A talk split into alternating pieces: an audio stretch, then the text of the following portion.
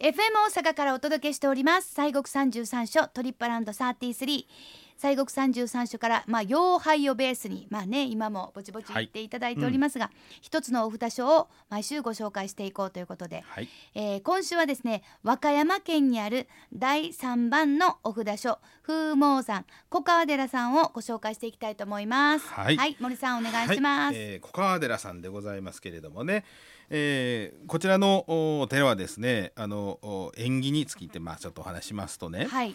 えー国宝に指定されております小川寺園芸巻というのがございましてこれはあの、えー前回お話ししましたあのえー何ですか西国のあの、おはい展示の特別展はいはい。特別展。あのところでもお展示をされておりますんでね、はい。えーでございますがあの奈良県あ奈良時代の末770年にですね、えー地元の両親でございました大友の久慈子さんっていうのがおられましてこちらが、まあ、開かれたというふうに伝わるお寺でございます。はい。えー、よごとですねこのまあイノシシやあ鹿を狙ってですねおりましたこの大友の久慈子がある晩にですね光り輝く土地を発見したんですね。でこれは何ぞやっちなことでそこの場所に、まあ、いおりを建てたわけでございます。うんで、えーまあ、そこに、まあおとまあ、一生懸命こう拝むのにもこう仏さんがというようなことで仏像がないなと思っておりましたらばそこにふと、えー道南行者という方が現れまして、うんえー一泊泊めてくださいというようなことでこう願い、まあえー泊ま泊めて、えー泊めたわけでございます。はいはいそうしますとお礼にですね7日7夜そのいおりにこもりまして東神のお千手観音さんを刻んだんですね。うんでまあ去っていったわけでございます。はい、でまあその後、えー河内の国の長者にですね、えーまあ一人おりましてですねこの方が、えー娘がずっとこう長患いをしておりましてね、えーそこにこの道南行者が現れまして、えー千手だらにお唱えして、えーまあ、ご祈祷しましたやがてこの娘の病気が回復をしたと。うんえーでこのお長者がお礼にですね、えーまあいろいろなこの宝物をこうどうぞって言うたんですがこの行者は断りましてですね、うん。えーこの娘があー小さな子供がですね、えー差し出したあーこの箸箱お箸の箱とね、うん。えー袴を手にしまして、えー帰りに紀伊の国の、おまあ、小川のものだというてもう立ち去っていったわけでございます。うん。で、えーまあ、翌年ですねこの長者の一家が小川を訪れましてですねその行者をこう探しにこうふらふらまあ、た問い尋ねておりますと、まあなかなか見つけられなかったと。で小川のほとりでほとりでちょっと休んでおりましたらふとね、えーこの前の水がですね研ぎ汁のように白いのが流れてきたんですよ。まあ、これは何じゃろうと思ってですね、えー見てまこうずっとこうまた元をたどっていきますといおりがおりまして、えーでそこのいおりにおられたんがこの、えー千手観音さんがね、うんえー安置されておりましてその千手さんがですね、えー娘が差し出した箸箱と袴を持っておられたんですな。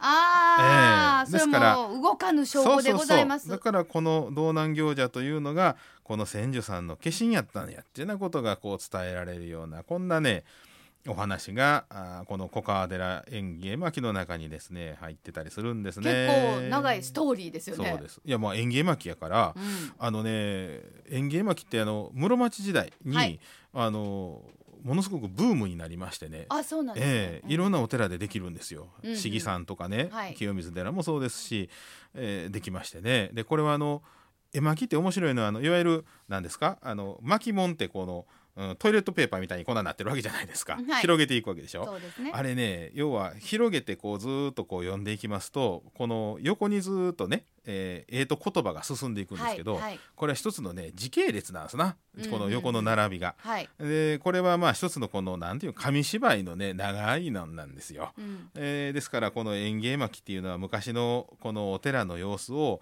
言葉と絵で伝える、まあ、最新、えー最新鋭のね、うん。映像と言葉のコンテンツやったんですな。当時はね 当時のね。そうですよね。ううんうん。ですからあのすごくねそういう意味では大変凝ったねあの美しいものがこの時代いっぱいできてるんですけどあもね。ーそうかもう流行ってるし、今やでっていう感じで。そうもところがこの室町時代以降パタッと途切れるんですよこれが。なくなっちゃうの。うん。もうちょっとなんか多くてああもうこれ、はい、もう見たことあるわみたいな感じになっちゃったんですかね。何なんでしょうね。これちょっとね歴史学の方にまたこう聞かなあかんな思って。うんそれまで室町時代はすごくまあまあ流行ってるたらですけどもそうなんですよ。うちのうちもと。なんか違う伝達方法ができたんかもしれませんね。あそう他にね。そうですね。まあはいそういうふうにねい。っぱい知っていくと面白いこともたくさんあるわけですけれども、はい。ということはそのうん小川寺さんの道南行者さんね礼儀には、うん。そのこの行者さん道南行者さんというのがまあはい深く関わってい,、そうですいねるという。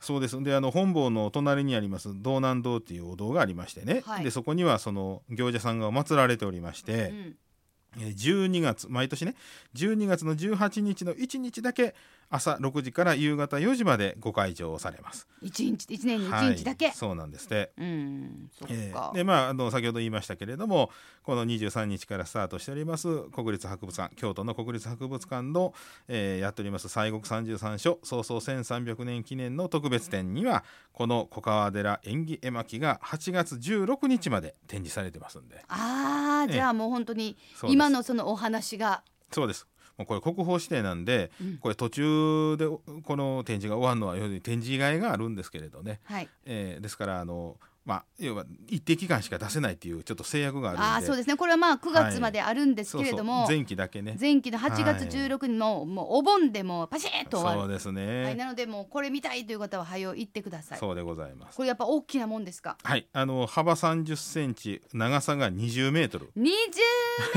トル 約ねはい、えーでまあその絵言葉あの言葉とお絵が絵によって構成されておりましてね、うん。えー、2つの先ほどの、まあ、2つの霊言物語が一貫に描かれておるということでございまして、はあ。えーでちなみにご本尊さん千住宣言観世音菩薩さんいわゆる千住観音さんなんですがはい。絶対秘仏ということで、もうほな見れません、はい、これまでその公開された記録がないと。えーであのお前たちも秘仏なんですよ。えーほなほとんど見られへんそうなんです。お堂のねあの本堂の扉の中に秘仏がおられて、えーその本当あお前たちの秘仏がおられて、はい。本当の秘仏のご本尊さんはその床下のあの井戸の中にあるんですわ。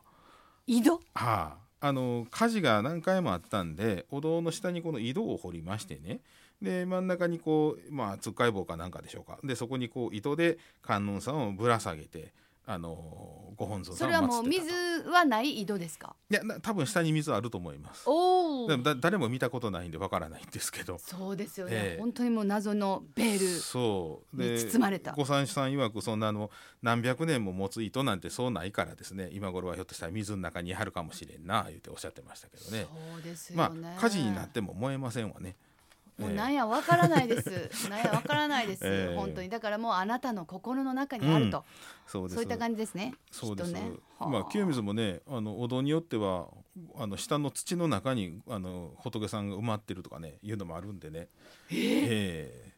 そうなんですよ絶対秘仏ですわそれもそうですね。ああそうですか。ねまあでもまあ本当にでもあるんだっていうことですね。そうですはいそうあるないじゃなくてはいあるんだっていうことでございます。はい、そうです。さあ、えー、まあでもじゃあそういうふうに聞くとはあはあもう。もうなんか見られへんけど見どころ満載っていうちょっともうそうです。わけのわからん世界に突入していく 感じおが母さん本当にねあれなんですよ。江戸時代の、まあ、再建された大門とかね中門千住堂本堂っていうのは本当にねあの立派な伽藍でねはい。重要文化財で特にその1720年に再建されました本堂はこの西国三十三所のお札所の中で一番大きな本堂なんですよ。はい、だからもうこれはもうはい間違いなく見れます。うんこれはもういやすごいですわ見ちゃいます。はい。はい、うんであの内陣にはね本堂のあ八代将軍吉宗さんが寄進しましたあの野嵐の虎っていうのがありましてね、うんこの、えー江戸時代初期のあの伝説的な左陣五郎作というふうに伝わっているその虎が安置されてましてね。へえ、左陣五郎作はいの野嵐の虎。えーかっこいいね。そうでしょうね。ええもう。でまああと本堂の前にはあの国の名勝指定、えーにされております。う枯山水の庭園がございましてね、えー紀州石というあの青いちょっと石なんですがその石とソテツさつきで組み合わされました、えー勇壮なあのお庭でございましてこれ桃山時代に作られたもんでございまして本当にね見事なお庭ですね。だってはい、そのまあ石とさつきソテツ、うんそうなんですよ。すごいちょっとこうなんていうかこう、はい。竹々しい感じのお庭ですよね。ええ。まあやっぱりその野嵐の虎にふさわしいみたいな感じになってるんですかね。でそのねお庭をこう抜けて真正面にもうドーンと大きな本堂があってね。いや本当にあの見事な伽藍のあのお寺なんです。でまあ桜も綺麗ですしね。えー、じゃあまあそういう見どころもいっぱいの満載の小川寺さんでございます、はい、えー、和歌山県紀の川市にございます。小川寺は拝観時間が朝8時から夕方5時。本堂内陣の拝観料は400円です。アクセスは JR 和歌山線小川駅から門前町を歩いて15分。お車の場合は京奈和道自動車道紀の川東インターからおよそ2キロ。まあ5分ほどです。駐車場は100台ございます。ということで今週は西国三十三所第3番のお札書風猛山粉河寺をご紹介しました、はい、まあ、粉河寺さんというとあのスイーツ巡礼といえばですね、はい、この八朔プーロ。あ八朔プーロ、有名ですよね。あの紀の川市特産の八朔を使いました焼き菓子でございましてね、はい、あとはあの黒豆の大福とかですね、はい、紀の国シュトーレンともあります。またハイカラなシュトーレンまでありますかドイツからやってきたあのお菓子。そう、あのうん、あの門前のねところのお店屋さんいっぱいありましてね、うん、そこにもあのこういうの売ってはります、ね、あそうか。じゃ門前町歩いて15分っていうのは大体駅からずずんずくずんと門前の、うん、あのちょっとねお寺の前なんですけれどね。そうですか、えー、うんうん、でも楽しいショッピングもできる。そう。でまあこれからのシーズンはやっぱり紀の川市といえば荒川の桃が有名でございますわ。桃？わいいな桃大好き美味しい,、ね、美味しいです。美味しいです、ねねまあ7月の下旬からはねもうあのいろんなあの川中島の白桃とかですねいろんなあの種類がありますけれども、はあ、そういうのはあのななんせねこの和歌山のこの辺の土地っていうのは本当にその果物とかお花とかいろんなのがねあの豊かなところでございますんでね、はい、一年中通してあのおみかんであったりとかあの桃であったりとか八作もあるしね。あるしね、うん、いろんなあの作物が取れるんでね。ですえー、ですか。ら直売所行ってもねすぐ完売したりなんかいうことで。もうほなそれを、まあ、当てにというか、ねね、これを買いたいと思って行かれる方もいらっしゃると。いやでもこの荒川の桃一度食べてみたいですよね私も、ね、フルーツ大好き人間としたはね。ね。もう美味しいよね。美味しいです美味しいです、幸せな味します、はい、口含んでたら。さあそれでは森さん、はい、さあご神言ね。わ、かりました。お唱えお願いいたします、えー、粉河寺さんは千手千眼観世音菩薩さんでございます。もうあの覚えてきはったかもしれませんね。はい、そうですね。はい、えー、オンバザラダラマキリクでキリクでございますんでね。はい、はい、では三回お唱えします。